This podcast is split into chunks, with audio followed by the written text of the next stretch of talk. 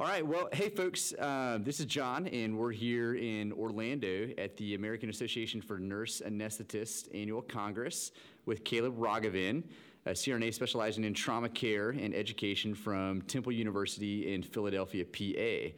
Caleb has spent years teaching and presenting on trauma care, and uh, we just actually wrapped up his talk um, here at the conference on um, an update in trauma care and some of the um, interesting things about the different you know drugs and techniques that are being used right now in fluid management resuscitation. So we'll, uh, we're here to chat trauma with Caleb today. Caleb, thanks so much for joining us. Oh, it's my pleasure. Thank you. Well, tell us about your experience. I think you have a unique experience. You have a, a mm-hmm. wealth of experience in uh, your nursing career prior to anesthesia. Right. And you also have almost 20 years as a CRNA. So tell us a little bit about that. Sure. Um, it, actually, I'm very happy with it. I started my career, as soon as I graduated nursing school, I moved to Dallas, Texas. And I was a critical care trauma nurse intern at Parkland Hospital in Dallas this set the stage for my entire career, and I think it's one of the reasons why I'm actually a really good CRNA also. Um, so I've been all trauma all the time. From the day I started taking care of patients, I only worked in a critical care unit. I don't know how to take care of six medical patients on the floor. I yeah. couldn't do that. That would be a challenge for me. But give me a sick trauma patient or an open heart. At that time, that was my favorite thing. So it was a wonderful, wonderful background and training um, and set the full foundation. I could do anything after I finished the internship. I could take care of an open heart, a neurosurgical patient, a trauma, general surgery, hemodialysis, resuscitation in the ER. It was just very well rounded. So I used that um, and my love for trauma to sort of um, go around the country a little bit. So I worked at the Trauma Center of the South Pacific. I worked in Honolulu for a year in their trauma ICU at the Queens Medical Center, and that was a blast.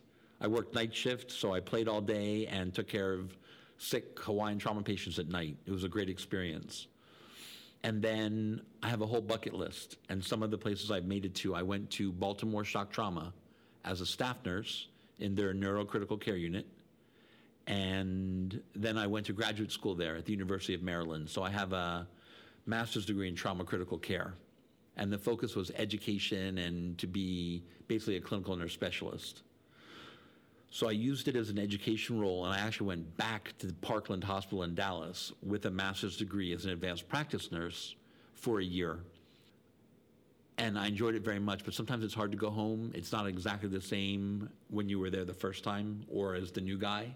So I started to branch out and look for some more specific trauma jobs where I moved actually to Minnesota. And the job was wonderful. I was a trauma nurse clinician, but it became more and more administrative. So as I got farther away from the patient clinical side, I realized I wasn't happy. So at that point, I decided, what is it that I should do? So I looked all around, and my friend, my best friend in the whole world, who I trained at Parkland with, is a nurse anesthetist already. And he said to me, Why don't you go to anesthesia? I thought, Oh, it was sort of like I could have had a V8. so I banged my head. I was like, what? So in Minnesota, I applied to a program that I really liked, the Minneapolis VA. It's now the University of Minnesota program. And that was it. I was hooked. It was a wonderful, wonderful program. I enjoyed being a student. The program director was very adult learning centered. Mm-hmm. So I actually worked it out where she worked it out for me to go to Baltimore Shock Trauma as a student nurse anesthetist. Oh, that's great. So I got to spend six weeks at a place I knew, but in the anesthesia role. And from that moment on, it was that was it. So after I graduated, I wanted to go to another trauma center in Chicago. I went to Cook County, and all the stories you hear about Cook County are absolutely true. Um, I worked in the old Cook County Hospital, which was sort of scary. They have a brand new one now, which is pretty, um, but it was a great experience. The trauma was amazing, mostly penetrating trauma there. Um, and in Baltimore, it's shock trauma, it's mostly blunt trauma. So I now sort of had a feel for both types. I stayed at Cook County for a while, and then I got the itch to try something else. And from there, I moved somewhere. I'll tell you in a minute when I remember. so, oh, I know. It's been a long road. That's right. I went to San Francisco General Hospital, which is the only level one trauma center in San Francisco. And it was wonderful there. It was a great practice great trauma. I'm probably one of just a handful of CRNAs who can say that they took care of a Golden Gate Bridge jumper.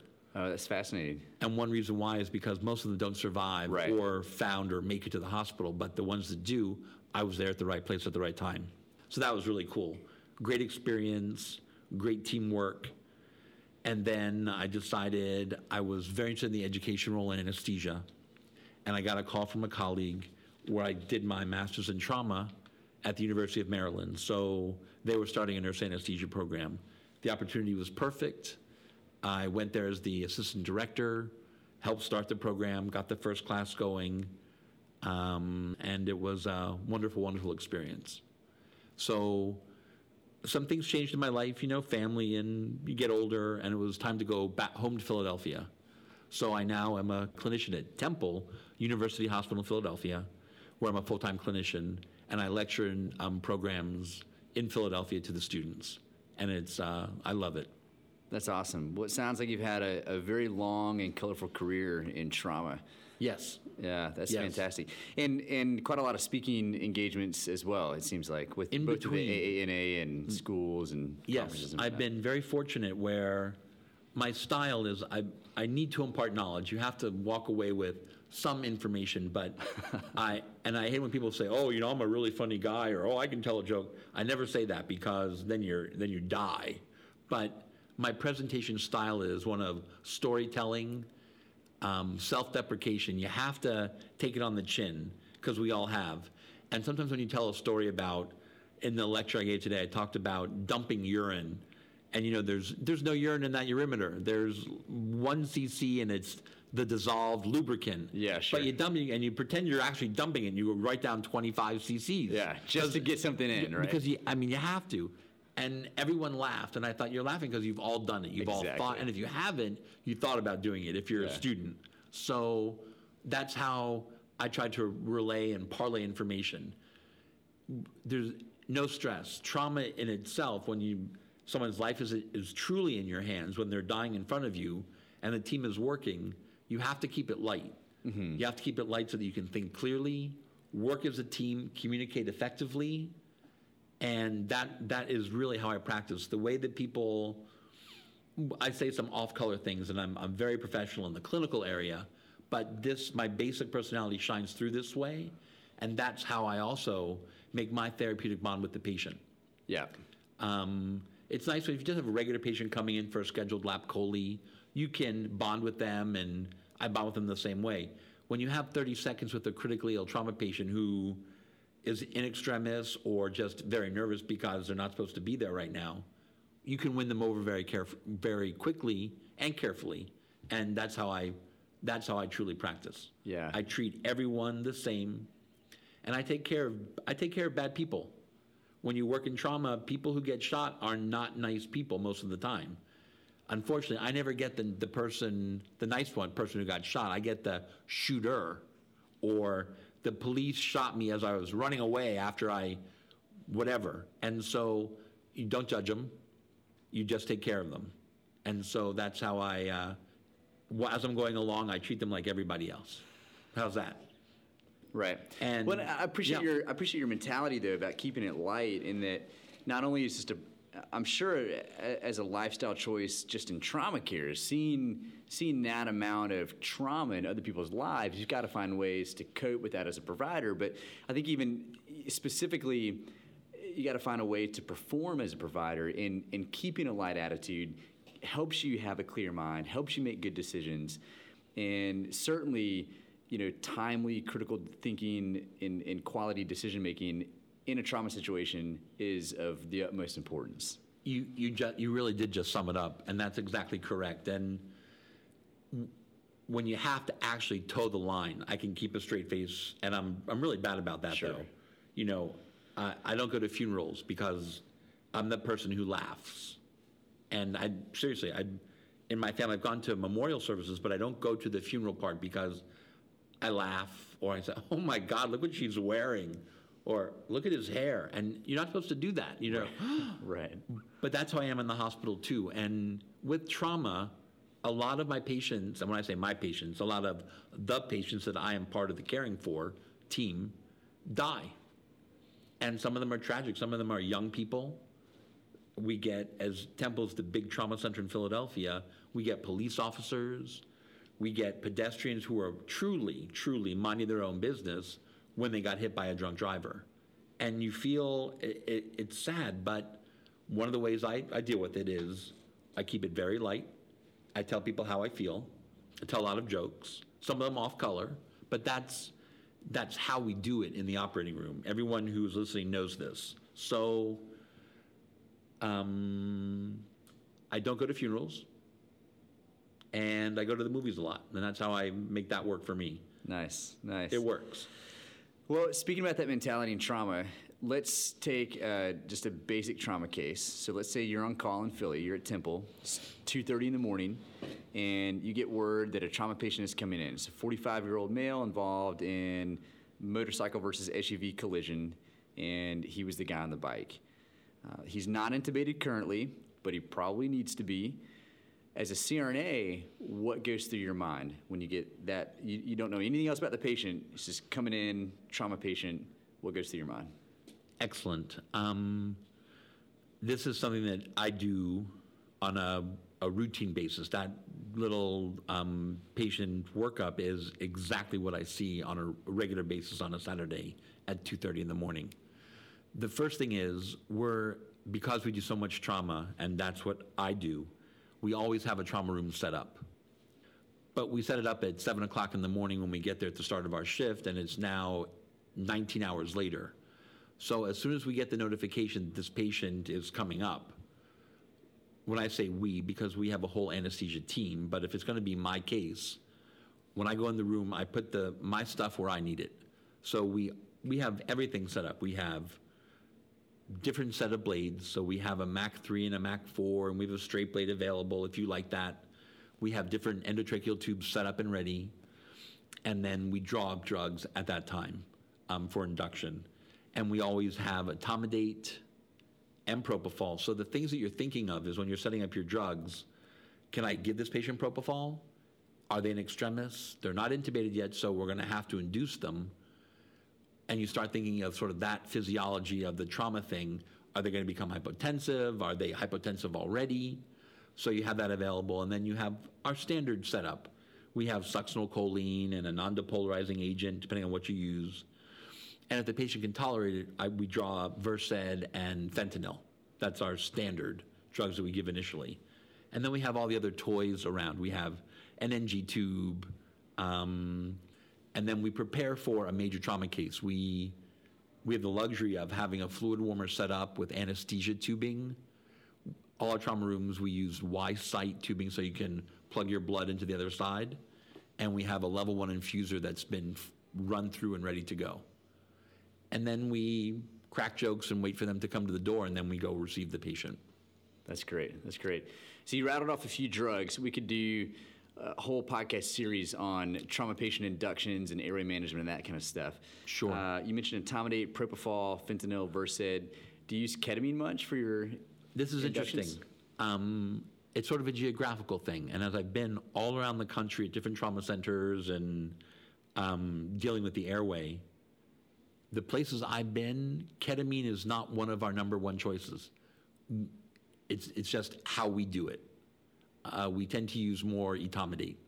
So as we're getting all ready, we, we have it available. We have a, at our institution, we have a Pyxis anesthesia cart, and it's one of the substances we can get out very quickly. Sure. Do you find yourself, I guess I, I could ask the question, any tidbits or tips for folks inducing a trauma patient that may be different than your typical scheduled lap chole induction. Absolutely, and that part of the thinking, and I guess what you the original question was, without getting too specific, what am I sort of thinking about? I am thinking about. I don't know what the patient looks like when they come in the room. I know they're not intubated. I don't really know what the airway is going to look like so we have available, and we actually do bring it in the room, is we, we use um, a video laryngoscope. We have the GlideScope mm-hmm. is our primary, we sort of call it the backup device, but we use it primarily a lot too. So we have that available if we think there's, if the airway doesn't look good, then we use it. We still like to do standard laryngoscopy um, because it's good training and it's good practice because you might not always have right. uh, a toy an airway toy to work with. Right. Some places it becomes a standard. All you use is that. So I do plan for that in advance. Um, what we're thinking through is what drug should we give, and then we break all the rules. We will we'll just give a little, and then we give them sucks. Right. Right. And at first people go, oh, oh, I mean, that's so humane, inhumane. And people who don't do traumas, say, we never give sucks. Oh, they're going to have horrible myalgia post-op. No, they're not. They're going to have an exploratory laparotomy scar and a chest tube and a broken bone. They're not going to worry about little muscle pain from shaking. sure. So, not that we negate that. If we could, we would. We, if we have time, we can load them up with other drugs and get them ready. But sometimes you give just enough to sort of uh, get them dazed, and then we give them succinylcholine, and then we put the tube in. Right. In in the in the motivation there being to avoid a precipitous drop in their in their blood pressure. Of course, because these folks are they're tanked. They're they're they're running on catecholamines, Mm-hmm. and you don't want to take that away through your anesthetic induction. Exactly. And as we know, no matter what we do, pretty much you're going to take it away. So, anticip- I'm not sure how to say the word, anticip- either anticipating or anticipatorily, there's my new word for the day. There you go. we will at the same time give them some phenylephrine. And I just used phenylephrine to start because most trauma patients are tachycardic. Uh huh. And we're not sure, you might not know why, if they're hypovolemic or if it's catecholamine release or your femur is open, that would make my heart rate go up too. Right. So we can squeeze them a little bit until we can get a feel for where the volume status is and then rectify those situations That's great. have volume available. You know, we use everything. We use crystalloid and colloid resuscitation, and our the focus now is we just give blood to everybody who needs it. If they're bleeding, they get blood. Right. Great. And are you finding that folks spend much time in the ERs, or are they shooting straight through? If it's a trauma surgical case, they're coming straight to the OR. That is that is one of the best questions that you can ask about trauma. And I addressed in a lecture that I had given on trauma resuscitation. It used to be they stayed down in the resuscitation unit. They got everything done. They had a Foley and then G tube. The chest tube was placed. They got blood given, and then they came to the OR. Now a patient can come up to the OR. They're not intubated, and they have one peripheral IV because they got a rapid exam. But what the patient doesn't need a Foley and an NG tube. What they need is an operation Right. and they come up, and then all that is done sort of in, in one minute, and then we cut them open, and the surgeons take care of them. Yeah. And we do our part. So the days of, oh, there's a patient downstairs who's going to come up for an X lap, you have to run and get your room. That's why we set our rooms up in advance, mm-hmm. because you might have 30 seconds, you might have 10 minutes, mm-hmm. but no more than that. Mm-hmm. So, from an anesthesia perspective, what are your top priorities in trauma care? you know, people think, oh, trauma, this and that. It's very simple. Trauma is, and I say this facetiously, but trauma is easy. Trauma is not rocket science. Trauma is A, B, C airway, breathing, circulation. And that's the three letters that we're really good with. We establish an airway, we make sure that we're ventilating them, and that becomes a trick sometimes with trauma patients with lung injuries. And then C is we make sure they have the proper lines. If they didn't get them in the resuscitation area, we put them in, and then we just follow A, B, and C for the case. What's wrong with them now? Oh, their blood pressure is low. They're bleeding. We give them blood products. Um, we use point of care testing. We send arterial blood gases on a routine basis and we can see where's their pH. Um, we get electrolytes, we give calcium, we replete those numbers, and we follow all that very carefully. You talked today a lot about the use of massive transfusion protocols as being a you know central treatment modality to trauma patients. So tell us a little bit about those. You joked a little bit about you know institutions that you've been at have kind of an algorithm for what a massive transfusion is, and you shared a case study that you know became a massive, massive, massive. you know, just based upon I think it was I think you said 147 units that's right. of various blood products were given to one patient over a, a three and a half hour time period. Mm-hmm. That's quite different than the protocol that was set up as you know 10 units in 24 hours or five units in three hours. Right, So, right. So there's variability, right, in trauma surgery and what massive transfusion means and that kind of stuff. But tell us a little bit about. Um, that massive transfusion protocols, what goes into them, their usefulness. Where are we at as, as an anesthesia community in utilizing massive transfusion protocols? Sure. at, at all trauma centers now, pretty much, and I haven't called every single one of them, but the ones that I have engaged, and then at, where I work, and the other places I've worked where we have MTPs, the Massive Transfusion Protocol, the Massive Transfusion Protocol itself is actually just a policy and a procedure, and it states this is what we're going to have, this is how we're going to do it, so that everyone's on the same page. The blood bank, the trauma people, the resuscitation nurses, the perioperative nurses, and anesthesia, and then the critical care piece when the patient gets there, if they do. So the current modern thinking is we do basically we call it one to one to one. If you get one unit of packed red cells, you get one unit of FFP, and you get platelets. So what normally happens is platelets are pooled. So we give six units of at my institution. Ours is six packed red cells, six units of FFP, and then a pooled pack of platelets. And these are running in concurrently. I mean, We- it's all going. We're running them all in. How you as quick as you can, you're getting that in. Right, and we can do it very quickly now. The technology is such that, and we just happen to have a level one infuser from whatever company that is, that, and we use that. We also have the Belmont rapid infusion system, and which is more controllable. You can tell it, give this much right now, and it can give 500 milliliters in a minute through a large bore IV, or through a Cordis, you can give more. So we're very in tune to that. So the massive transfusion protocol is when I say the new big thing, it's the new future. Crystalloid does not, lactated ringers does not carry oxygen. It leaks out of your interstitial space. It might work for a few minutes. You might make a cc or two of urine, ha, and then dump it and call it 25. But, and I always throw that in.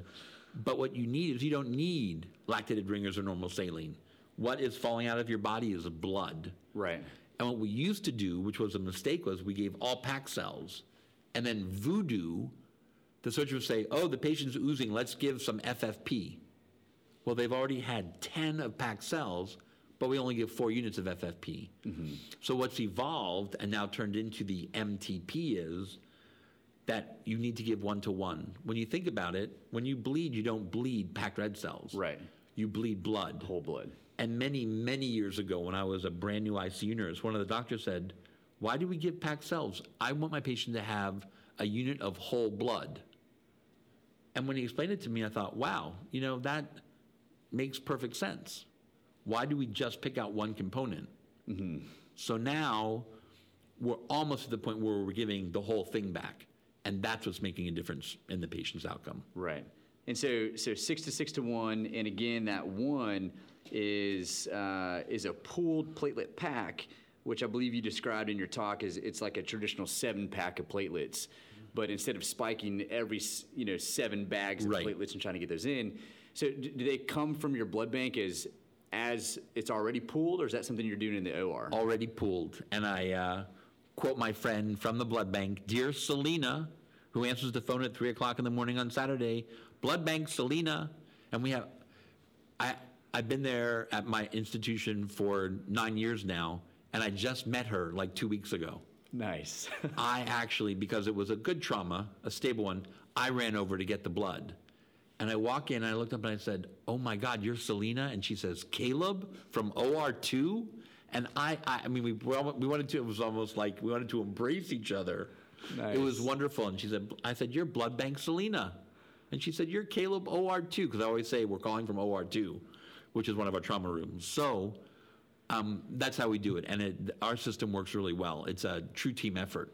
Yeah, it sounds like that would save you a lot of time just in the whole platelet, the pool platelet. Right. pack. and so they pull them, and God Yeah. bless Selena. Yeah, well, a little shout out to Selena there. Maybe she'll uh, maybe she'll tune into our anesthesia podcast. So you have to let her know know about us. Um, and so, tell us about um, the warming of fluids. What Oh. should be warmed? What shouldn't be warmed? What's your thoughts on that?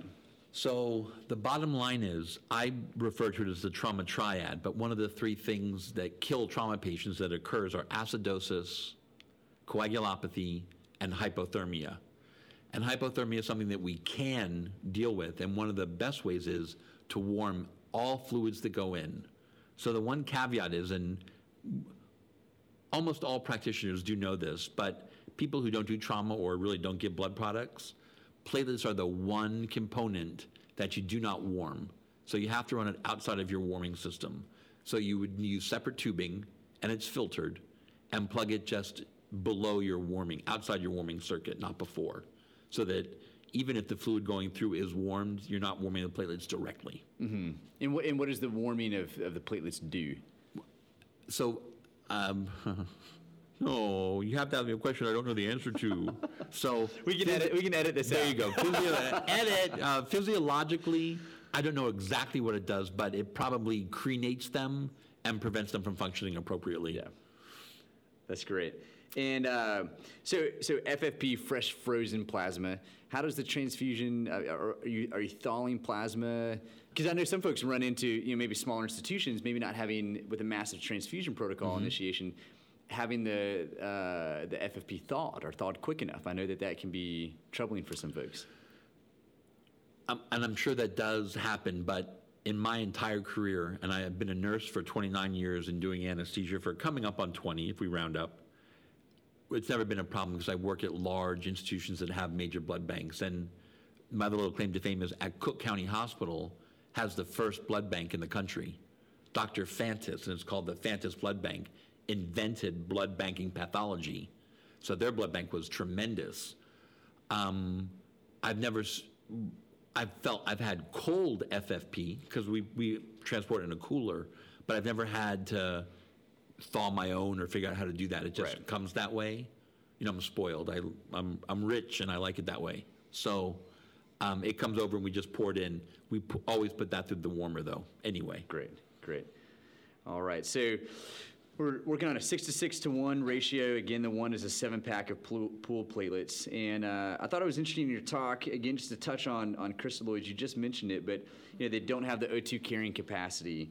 Um, they, don't stay in the intravascular space. Crystalloids don't as, as long as the blood products do. And so uh, the phrase you said you want to give essentially as little as you need, and that you've seen massive transfusion protocols used where you you having quite massive amounts or numbers of uh, blood products, units of blood products being given, and relatively little crystalloid.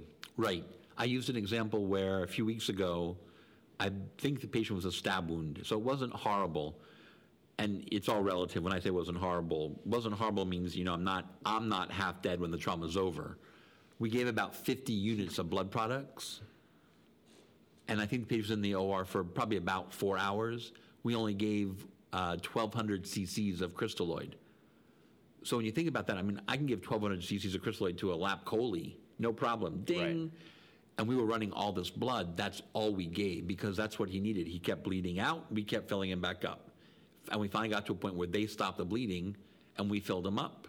And he didn't need, you don't need a lot of crystalloid at that point. You just need the circulating volume, which is done by the blood products, and it carries oxygen and clotting factors. That's great. So it worked. And so, you, and you had mentioned in your talk kind of the stop points for uh, a massive transfusion protocol, uh, being the three things. You know, they, they get better, the surgeon calls it off, they don't feel like it's needed, or if, you know the patient worsens and of course expires on the table or something like Right. that. So, And that those are, I mean, those are just the three sort of broad categories. We use resuscitation endpoints also. I mean, you can measure what's the patient's hemoglobin, and we do that. And have we fixed the acidosis? And is there lactate coming down? Depending on what your institution uses, you can look at all those numbers, but you end the MTP when they don't need it anymore, which are those three things: dead, better, or the surgeon says, "I don't want to give any more blood." yeah, great. And uh, what's where are we at with the you know outcome measurements in massive transfusion protocols? So that's a um, and that's a, really an excellent question. Also, there are a number of studies out there that have the PROMMTT study and the PROPPR study that look at the effects of massive transfusion protocols. But the key piece is they're still sort of new, and we have to look at big time outcome studies. Some of these, the um, PROMMTT study, and I can't remember the acronym because it's very long and involved, and I, I joke about that. We make up the names for it, but it looked at very specific things reversal of um, your INR and looking at specific labs along the way and reversal of acidosis and percent of MI occurring during bleeding, but it doesn't say did this trauma patient go home. Right.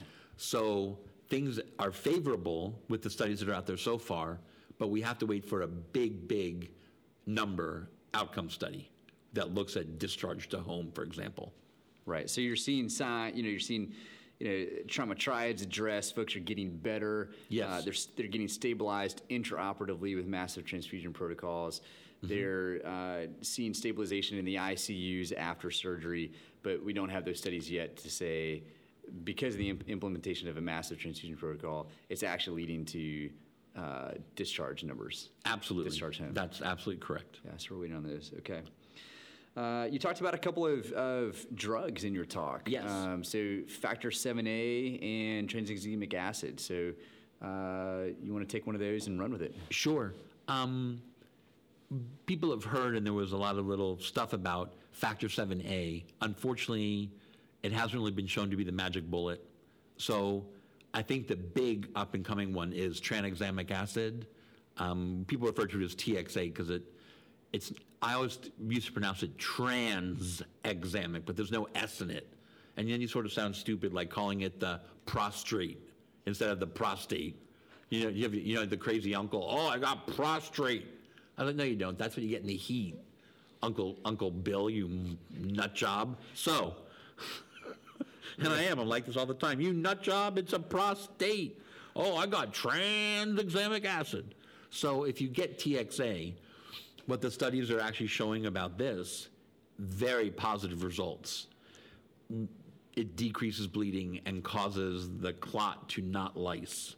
So that's the whole thing about trauma surgery is how do we stop the bleeding? Well, you have to have a gifted surgeon to sew up the hole or fix the crack. But physiologically, if they're not going to clot, it doesn't really matter. They'll just bleed around it. Right. Or develop a huge hematoma from the sutures holding the blood in. And that doesn't help anybody. So TXA actually helps clot form, which will stop the bleeding. Again, the big study was called the CRASH 2 trial. Very favorable, looks really good. But again, we have to wait for a real discharge to home outcome study and, uh, and see if it, it really pans out and works. It, I, I don't know how much it actually costs, but it's fairly expensive. It's not as expensive as Factor 7A, which is a lot of money. A full adult trauma dose for Factor 7A is probably between $1,500 and $2,000. Tran- TXA, tranexamic acid, is probably less than a grand. Right. But when you're talking about trying to save someone's life and using a massive transfusion protocol and all the technology in a level one trauma center, what's $1,000 or $2,000? Sure. Are you all using factor 7 at Temple? We use it on a very selective um, case basis, and sometimes we actually use it in our neurotrauma when patients, you know, the 80 year old who fell on Plavix and with an epidural hematoma. Huh, things aren't looking too good for Granny right now, but to assist them, sometimes we do give factor 7A Great. if they really think that the, it will improve the outcome. And, and TXA has a role outside of just trauma care. I mean, Ah. I know that I know that ortho services have picked that up in a huge way to help control bleeding and joint replacements and that kind of stuff. Absolutely. So there have been a number of orthopedic studies, and also as al- along with using an MTP for trauma, other indications could be um, obstetrical hemorrhaging, uh, big vascular cases, liver transplants, things like that. So as you move that over, that TXA could also be used in those situations. Anywhere where you don't want the clot to start to lyse at the acute period, it appears that TXA might be able to do that for you or us. That's great. And just to mention here for folks that are listening, uh, the parameters of that are there's there's a time component and then and then some some basic kind of easily to remember dosage Right. uh, things. So you want to touch So the those? numbers are along the lines of as early as possible, trans, tranexamic acid should be given within an hour of the trauma. It still appears to be efficacious within three hours, Uh-huh. but over three hours from the initial event, it actually has some negative outcomes. And there is a calculation, and unfortunately, at the top of my head, I can't tell you the milligram per kilogram, but in most adult trauma patients, so we're talking about the 70 kilogram adult, you give a gram at the start of your procedure, the trauma uh, operation, and then one, and you give it over about 10 minutes, and then you give a gram to infuse over eight hours. Is the sort of the listed protocol that comes from the Crash 2 study. Are you seeing this? Uh, are you seeing TXA being given uh, pre-hospital uh, on trauma patients at all, and with Temple or shock trauma or other places you've been? Well, I've been gone from shock trauma for a while, so TXA wasn't in vogue at that t- Sure. the time that I was actively working there. And currently in Philadelphia, um, the medic, the Philadelphia fire paramedics do not use TXA in trauma.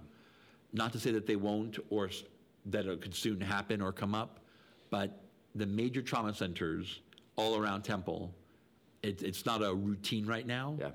Um, but we'll see. Maybe I, maybe I can help change that. Sure, sure. When when do you reach for? So you talked about factor seven uh, A and TXA. When do you reach for things like DDAVP or Amicar in trauma surgery? The, again, an excellent question. So, the Crash 2 study did look at the use of some of the other adjunct agents that people associate to decrease bleeding, DDAVP and what was that last one you said? Uh, Amicar. Amicar. Yeah. So, Amicar we all know from cardiac surgery.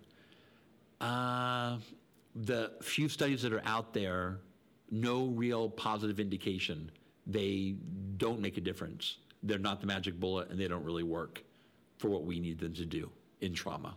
Uh huh. So, no. So you stick stick to the basics: massive transfusion protocol, TXA, maybe factor seven A, uh, and then go from there. Correct. Great, great. You mentioned earlier briefly, but point of care testing, including some interesting technologies that have arisen relatively recently, the TEG and, and ROTEM, to where you can actually test multiple factors of clotting and, and how that's going for patients. So speak to that a little bit. Absolutely. So as we do a massive transfusion protocol, we say, "Oh, look, it's working. the The patient's more stable. They're stop not really bleeding as much." And so what we say is that, "Oh, the massive transfusion protocol because it adds the FFP, which is clotting factor, and then adds the platelets, which we obviously know we need to form a clot." So how do we know if it's really working or where we are in the amount of good work the clotting is forming? The TEG, the thromboelastogram, is a direct measure of the clotting process and the clot itself. It's actually very cool. It gives you a, a graph and some numbers that are associated with it, and then there's a, a chart that goes with it, and it says if A equals whatever number, then you should give more FFP, or you should give cryoprecipitate, or you should call the funeral home. That's like B. So It's- it's on I'm, there. I'm horrible, but there you go. I put it out there There for you you. So it gives you a recipe to follow based on what the clot looks like. Uh-huh. And then also if the clot lyses or doesn't lyse, or if it doesn't form all the way, it looks at the actual clotting process. So it's pretty cool. There's a little hands-on, so you have to have someone available to actually do it. Right. So if you're a big, busy trauma center, most likely you have a some kind of stat lab, and there's someone available to do it. That's one piece. Also, the technology is very expensive, so you might not even have it. We happen to also at Temple Hospital be a transplant center that does livers, and that's one of the primary labs we look at along the transplant process. The ROTEM is thromboelastography, and its nuances between them. The technology is a little bit different, and the outcome, the little diagram you get, might be a little bit different, but it's doing the same thing. It's looking at clot formation, how long, strength of clot, lysis of the clot, and it has the same, the numbers are different and the little codes are different, but A equals, oh, if it's less than this, give this drug, give this uh, blood product. Right. And it's something that I think we should all pay attention to, and people should start to read the basic articles so they understand the basic concepts behind them, because soon I think it will become routine. Sure. Technological advance that hopefully can help us shape massive transfusion protocol. It's Kind of on the tail end, you get this huge massive transfusion protocol up and going, but then how do you make that decision to either tailor that transfusion protocol to that patient, you know, do you need more FFP? Do you need these other, you know, products, cryo, that kind of stuff? And then what are your stop points for that? So kind of some some other measurements beyond just an ABG and, and that kind of stuff that can actually help you understand and how to tailor. That's exactly correct. That's great. That's great. Your talk was fascinating to listen to. I hate that the fo- it was also highly entertaining. I hate that folks uh, on the podcast weren't here to listen to that. But one of the things that you ended with, I thought was uh, paramount that we couldn't leave today without addressing is that you said that the most significant advance in trauma care is something that everyone has access to, and it's communication within the OR. Exactly. So speak to your thoughts on that. This is one of my, I have a, well, I have about 5,000 soapboxes, but communication is one of the things that I, I purport in my, in my daily life, in my work life, in my love life, in my soap opera life, which is my secret identity. If you have clear and open communication, almost any problem can be solved.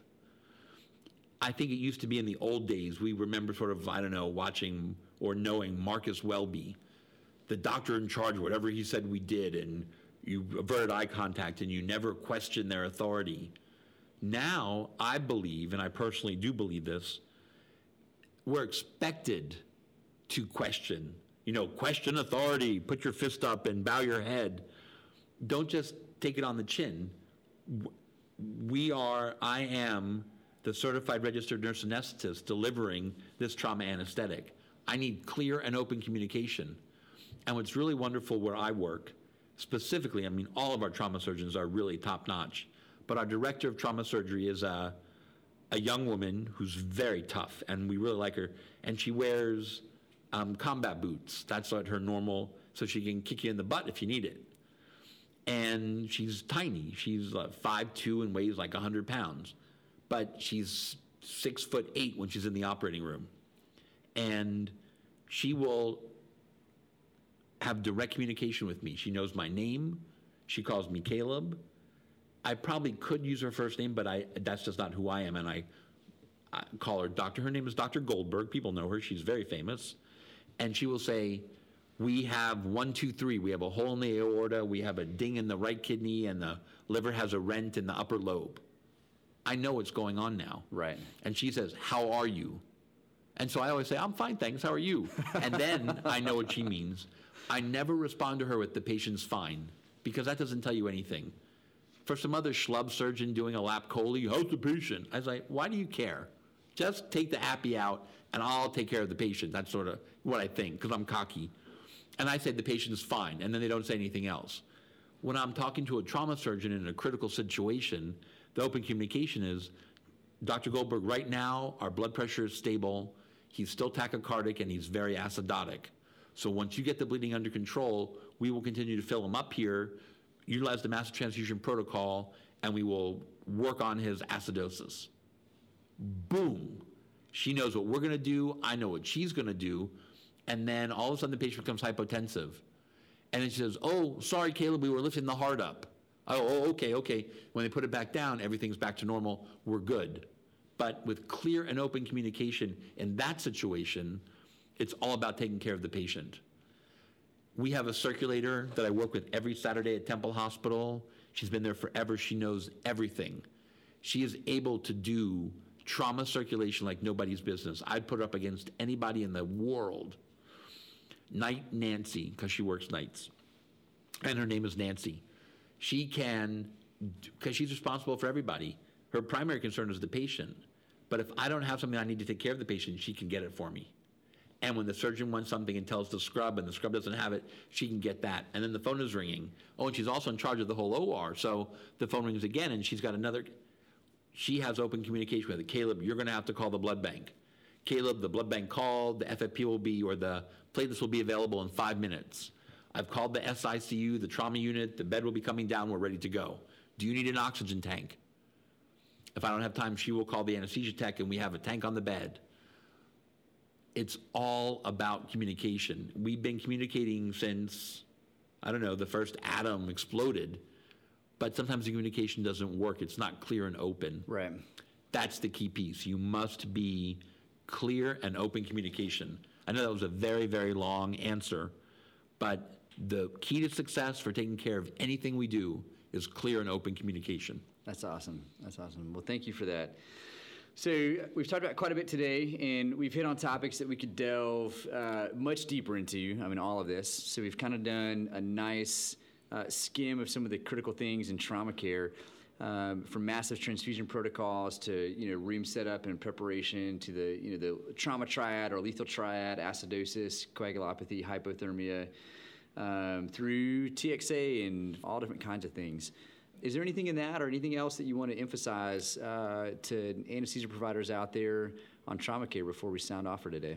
Perfect. The other key thing, and I, I sort of let this out, but as nurse anesthetists, we are very flexible and very capable individuals in dealing with any type of surgery, but especially in trauma.